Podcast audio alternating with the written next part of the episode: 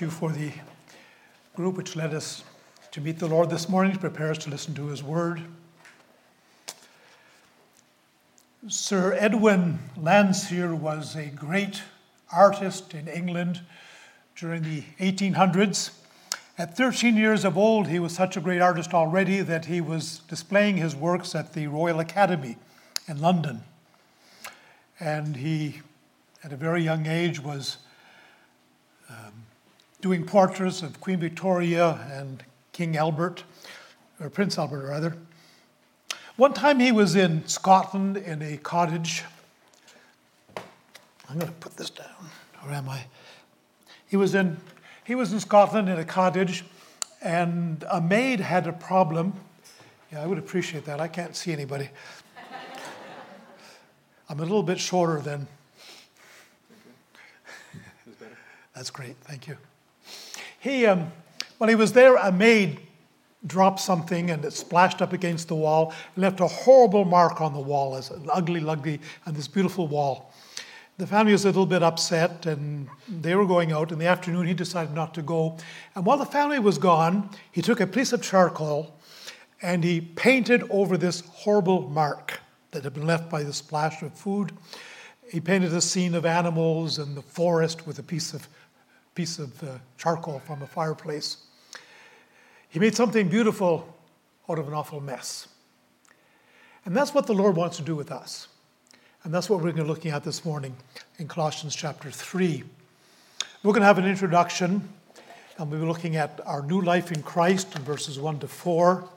We'll be looking at a, a life that breaks with the old virtues in verses 5 to 9a looking, I, I like the, I'm sorry, I like that breaks with the old vices, 5 to 9, a life full of Christian virtues, 9 to 14, and a life of harmony and thankfulness, verses 15 through 17, and we'll draw a conclusion.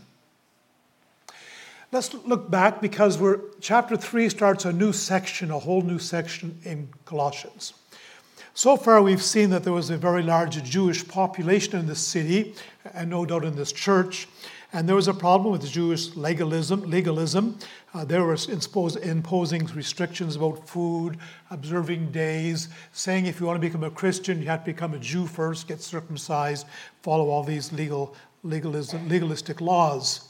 And Paul has said in verse uh, 16 of chapter 2 Therefore, do not let anybody judge you by what you eat or drink or with regard to a religious festival or a new moon celebration or a Sabbath day. These are just shadows of the things that were to come.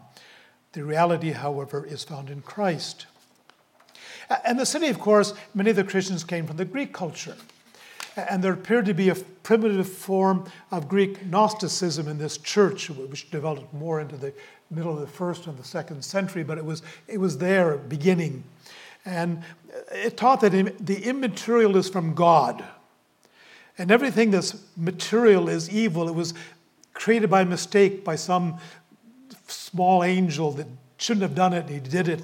And what is material is wrong. The body is wrong. And the body is a prison for the soul. And that led to asceticism. Asceticism, of course, is purifying the, purifying the, the, the, the soul. You purify the body so you can purify the soul. And a lifestyle that's characterized by abstinence from all sensual pleasures and to, to, to uh, pursue spiritual goals. Um, Paul, will, Paul will say in Colossians 3 uh, Since you died with Christ to the basic principles of this world, why, as though you belong to it, do you submit to its rules? Handle not, taste not, touch not. Such regulations, he says, have an appearance of wisdom with their self imposed worship, their false humility, their harsh treatment of the body, but they lack any value in restraining sensual indulgence. There was also false teaching about, about our Lord Jesus Christ. Jesus was not the second person of the Trinity. He was not very God. God could not take on a body. The body is evil, it's material. He could not die. And Jesus was just one of many spiritual creatures. Between heaven and us, there's a whole realm of different spiritual creatures. They call that the pleroma in, in Greek, the fullness. And, and Jesus was just one of them. Not the greatest, not the least, just one of them. That's who Jesus was. And Paul confronts that teaching and bang, bang, for in Christ all the fullness of the deity lives in bodily form. And you've been given fullness in Christ, this word pleroma. He uses their word, fullness of the deity, fullness in Christ, who is the head over every power and authority. Jesus is not one of these beings between heaven and us, He is the head of all. So, Jesus, Jewish ritualism, Greek asceticism were distracting the Christians from more important li- issues in their spiritual lives. False Gnostic doctrines about Christ were by diverting the, the devotion and worship of God's people away from Christ. So, in chapter 3, Paul is dealing with these issues. And his argument is clear. I want us to be clear about what Paul is saying here. In chapter 2, Paul has argued that the Colossians have been set from all, free from all these powers. They don't have to worry about these spiritual powers and worship them and appease them. You don't have to do that. Any, you don't have to do that. He now contends that the reason they were set free, God has sent you free for a reason, and that was to enable you to live a life free from moral reproach. And the key expression in this chapter 3, in these first 17 verses, eh, is with Christ. In verse 1, we're raised with Christ. In verse 3, we're hidden with Christ. In verse 4, we're revealed with Christ. Paul's argument. Here's Paul's argument. He lists the works of our sinful nature that we must renounce, that we have to get rid of. That's verses 5 to 9. And then he lists the virtues of the new morality that we must embrace. That's verses 12 to 14. And in between these two sections, there's a bridge. I was listening to the musicians this morning, and they were wondering if there's going to be a bridge or not. Well, there, Paul puts a bridge between these two thoughts in verses 9 to 11 that, that teaches us that God has created a new humanity in Christ. We're, we were created in Adam, now we're created in Christ, and that new humanity is renewed in the knowledge of the Creator. So, in the first four, verse, first four verses, we have this new life in Christ. Verse 4 uh, starts with the, uh, with the verb if. And I don't like that word in English because it doesn't really reflect what's going on in the original. Uh, it does not express a doubt in the original language. No doubt about it. In chapter 2, verse 20, we have died with Christ. In this verse, we have been raised with Christ. And this is the power source which enables us to live our new life. Friday was the was Remembrance Day. I was thinking about my dad. The last six or seven years of his career in the Canadian Navy were on aircraft carriers, HMCS magnificent HMCS Bonaventure. He was chief electrician. He always used to say that when he was on the small ships during World War II, that he was a torpedo man. He looked after depth charges, and five percent of his task was being the only electrician on board. There was a small generator and a few light bulbs. That's perhaps an exaggeration, that's what he used to say. On the Bonaventure, he had 200 electricians working for him.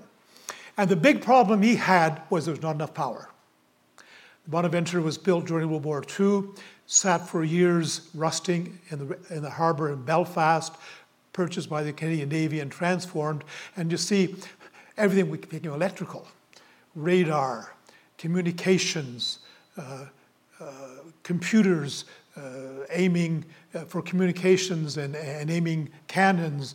And, and Dad would come home at night, and I remember him saying, because I wanted to be an electrician like him, he trained me a lot in, in the electrical field. He would say, Doug, we have not enough, they want to add this equipment, we don't have enough power. And he was setting um, generators and uh, in, everywhere in the, in, in the corridors of this ship to try to get enough power to run all the new equipment.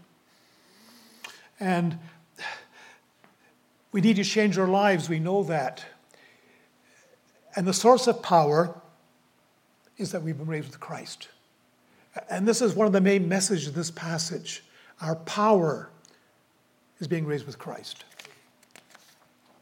Now, there's an important transition between chapters 1 and 2, the first two chapters we've seen in the past weeks, and chapter 3. In the first two chapters of Colossians, there are great theological truths that thrill our souls.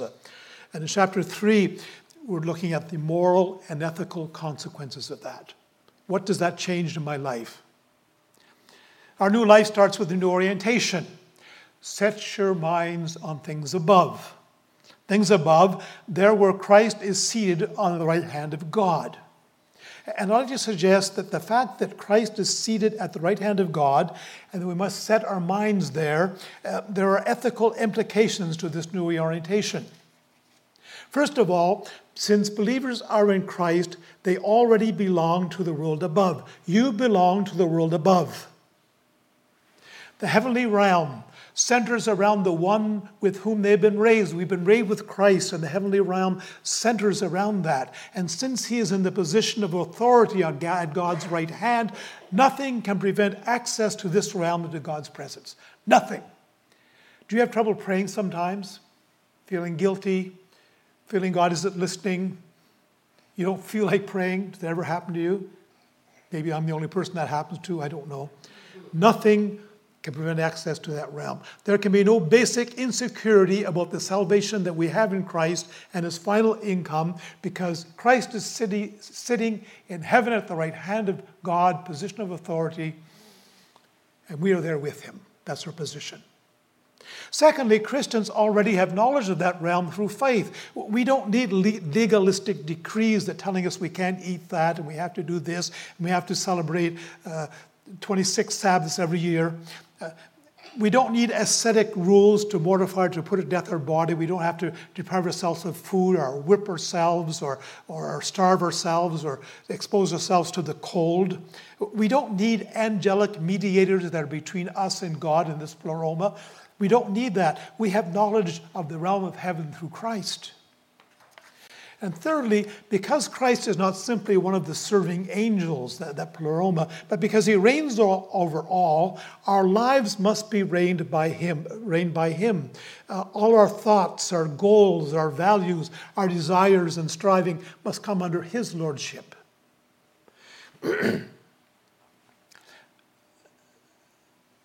the second thought in this passage is that our new life is hidden in Christ with God.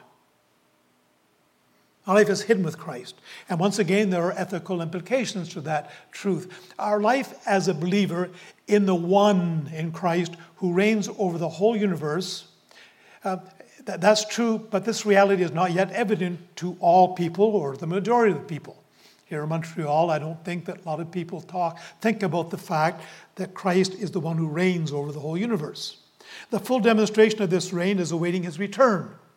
And those who mock our hope and ad- adhere to some philosophy. They base their beliefs only on what they can see, but our life is hidden with Christ, with God.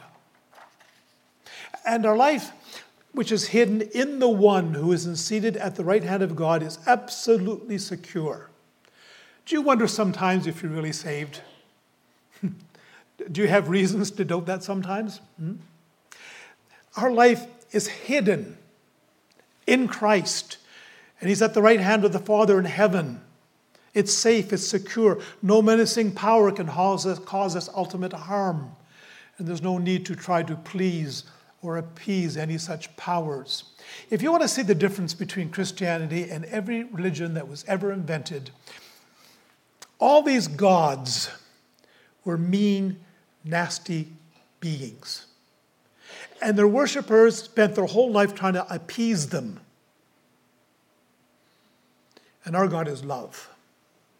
We don't need to appease him. We don't need to appease the, appease the powers he's created. Our life is hidden in Christ already. Secondly, the exhortations about embracing a new morality are based not on our own feeble moral will, but from being united with Christ. If I had to clean my life up, deal with sin, look for victory over things I do which are wrong, which are sinful. And if I had to do that in my own power, in my own willpower, the battle would be lost before I ever started. But I'm united with Christ, and that gives me the ability. Secondly, we have a life that breaks with the old vices in verses 9 to 9a. Now, we're all a work in progress. Friday afternoon, know, Friday morning actually, I finished the last touch on this new building. The garage had a roof that was leaking. We're going to redo the roof, but contractors are reserved two years ahead of time in Three Rivers right now. So I got up on the roof with 10 five gallon cans of pitch with rollers, and we put about an inch of pitch over that whole roof. Um, when I went home and Said, honey, would you rub my back for me, please? that building was a work in progress. We finished it Friday afternoon. The Lord gave us a wonderful day. Winter has come, has arrived. There were habits and tendencies that were part of our own life. They need to be eliminated. They need to be put to death. And these sins are serious because of them. The passage we read this morning tells us that the wrath of God is coming on all mankind because of those sins. So restrictions like do not touch or don't handle, don't taste, they're external. They do not solve long term problems. They do not solve the root problem, inner cravings. You, you can read the Ten Commandments all you want, but you have to understand them in the light of Christ's teaching in the Beatitudes, where we learn that in the Sermon on the Mountain that those, those commandments deal, should be dealing with our heart, with our inner being. And that's where the problem is. Now, Paul starts off with some sins which must be eliminated. And he's very clear. He starts off with sins with, of sexual uh, immorality. He talks about sexual immorality, impurity, passion, evil desire. And it's interesting that Paul frequently warns about these sins in his letters. And we live in a society with lax moral values, which can easily influence us and infiltrate the church. Sex is God's great gift to mankind. We, we could be like those little bugs, amoeba they call them. They, they get fatter and fatter and fatter, and then they split in two. What, a, what an interesting way to reproduce. God gave us something a whole lot more interesting than that. Uh, it's a wonderful gift from God, and de- the devil is passionate about destroying everything good that God ever made. And so the devil is always trying to, to ruin, to distort God's great gift to mankind, which is sex. He distorts it. And Paul says we need to get rid of that. We need to deal with that. We need to stop that. He's not against sex within the framework with, with, for which God has given it within marriage. Now, it's interesting to note that he caps off his list of sexual sins with covetousness, which he equates to idolatry. Now, if you know the Ten Commandments by heart, you know the last commandment is Thou shalt not covet. I think we better get our catechism out and learn the Ten Commandments. Thou shalt not covet. Covetousness um, is, deals with it's the last of the Ten Commandments, and in a sense, it sums up the other nine commandments. If we're not, if we don't covet, we'll have a lot less problems with the other nine commandments. And covetousness is idolatry, Paul tells us here, because it allows the love of things to replace our love of God. And it promotes the idea that others live only for our personal amusement and purposes and gratification. It replaces the desire to give to others. And there's a sense in which covetousness is the root of a lot of sexual immorality, and that's why Paul has put it where he put it there. Now, Paul continues his list with sins of anger. And he lists things down, and, and, and, these lists that we're going to be seeing, we'll find words that have a, their, their meanings overlap a little bit. It's always not always easy to, to uh, distinguish between them. He talks about anger, and my understanding um, uh, of the Greek word here is talking about profound bitterness. Someone who's angry all the time. I was raised in an environment where there's a lot of anger. Everybody was angry all the time. A root, heart, anger all the time. And then he talks about wrath, and that's talking about a fit of anger. Increase de colère, we say in French. A, a, fit of anger. That's talking about a demonstration exterior, a, a demonstration of what's going on in our heart, where we scream and holler and pound and so on and so forth. And then he talks about malice. Malice is an inclination to hurt others. And then he talks about slander. Uh, blas- it's the word blaspheme in the original, it's the word from which we get the word blaspheme. And is talking badly about others, tearing other people down. Obscene talk from our mouths. I love comedy. It's at the place where I turn my French TV on and look at uh, comedy shows. It's all dirty talk. Uh, you can't be funny if you're not filthy. That's the way our society is. And Paul says that's not the way, that's something we need to put to death. And then lying. And perhaps lying to ourselves is a source of much anger. If we really examine our hearts at the things, look at the things which make us angry, probably we've exaggerated the situation and we're lying to ourselves about reality. Anger is often the source of conflict and violence and murder. Lying is often rooted in attempts to gain advantage over others, and that's at odds with Christian love. And so those are sins that we have to break with. A few years ago, um, I was diagnosed with um, prostate cancer. And uh, I met our radiologists and surgeons and all type of how, they're going to treat this. And they decided they're going to give me, I think it was 25 radiation treatments. Four or five mornings a week over a period of five or six weeks.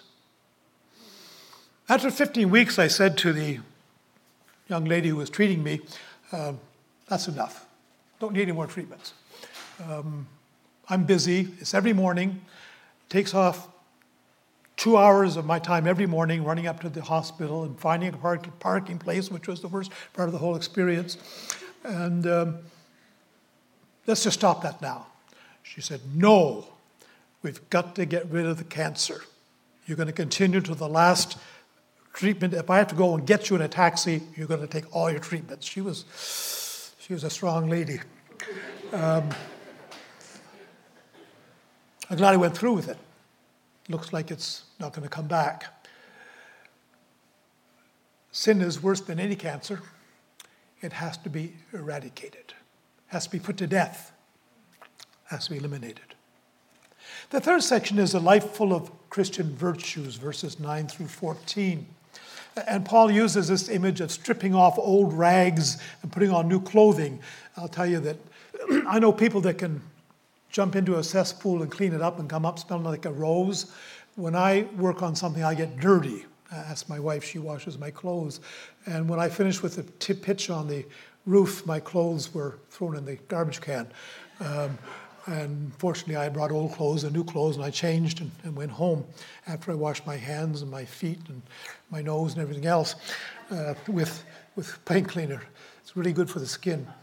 Um, but Paul used this image, stripping off old rags, putting on new clothing. And the expression, the new self that is being renewed in knowledge after the image of the creation, that, that conveys several ideas. First of all, this new self is the starting point. It's not the result of daily struggling against temptation. Our whole nature has to change. It's not just giving up a, new, a few sins and doing some things better. Uh, this new self, it's a starting part. We're born again. The Spirit of God dwells within us. We have a new being. We're created in Christ. We start there. Secondly, because the new is always being renewed, Paul says that we're being renewed. We need a continual renewal. The Greek verb, verb is in a present part, is a present part, participle.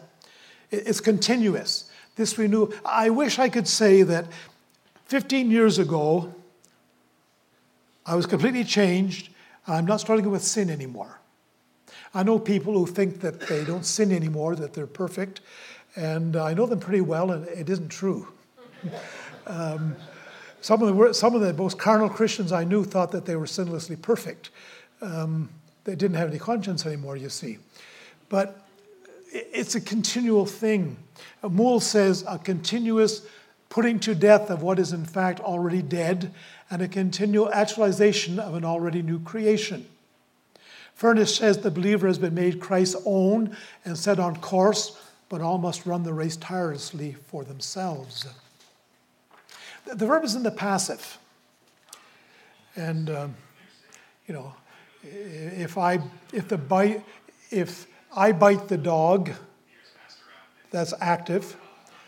If the dog bites me, that's passive. That means I receive the action. And so the verb is passive. And that indicates that the renewal is not the result of our own efforts.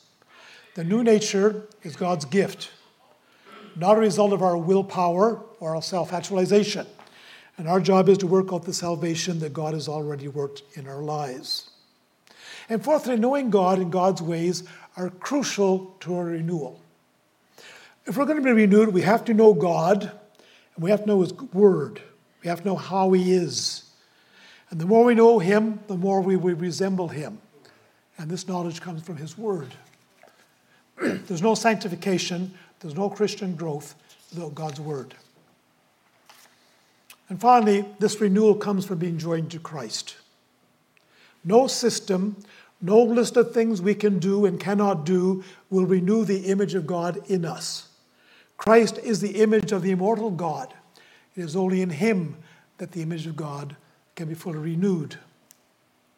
Now, verse 11 tells us that when we were renewed, it will erase the divisions that separate humanity. I love Rosemont because there are 16 different colors of people here. It's so good to see you all. That's the way heaven's going to be. Paul says, he, he gives us some pairs. The first pair says Greek or Jew. And that eliminates the legalism of the Colossian church, which, which is dividing and, and troubling the church. The second pair, barbarian, uh, Scythian, and free, talks about culture. Barbarian is a very insulting word for us, but it's a, um, a word which describes a language that sounds like gibberish to me. In the Greek, it's less pejorative than it is to us today, but we all know what it is to try to talk to somebody when you don't know their language. We don't understand what they're saying, it's frustrating.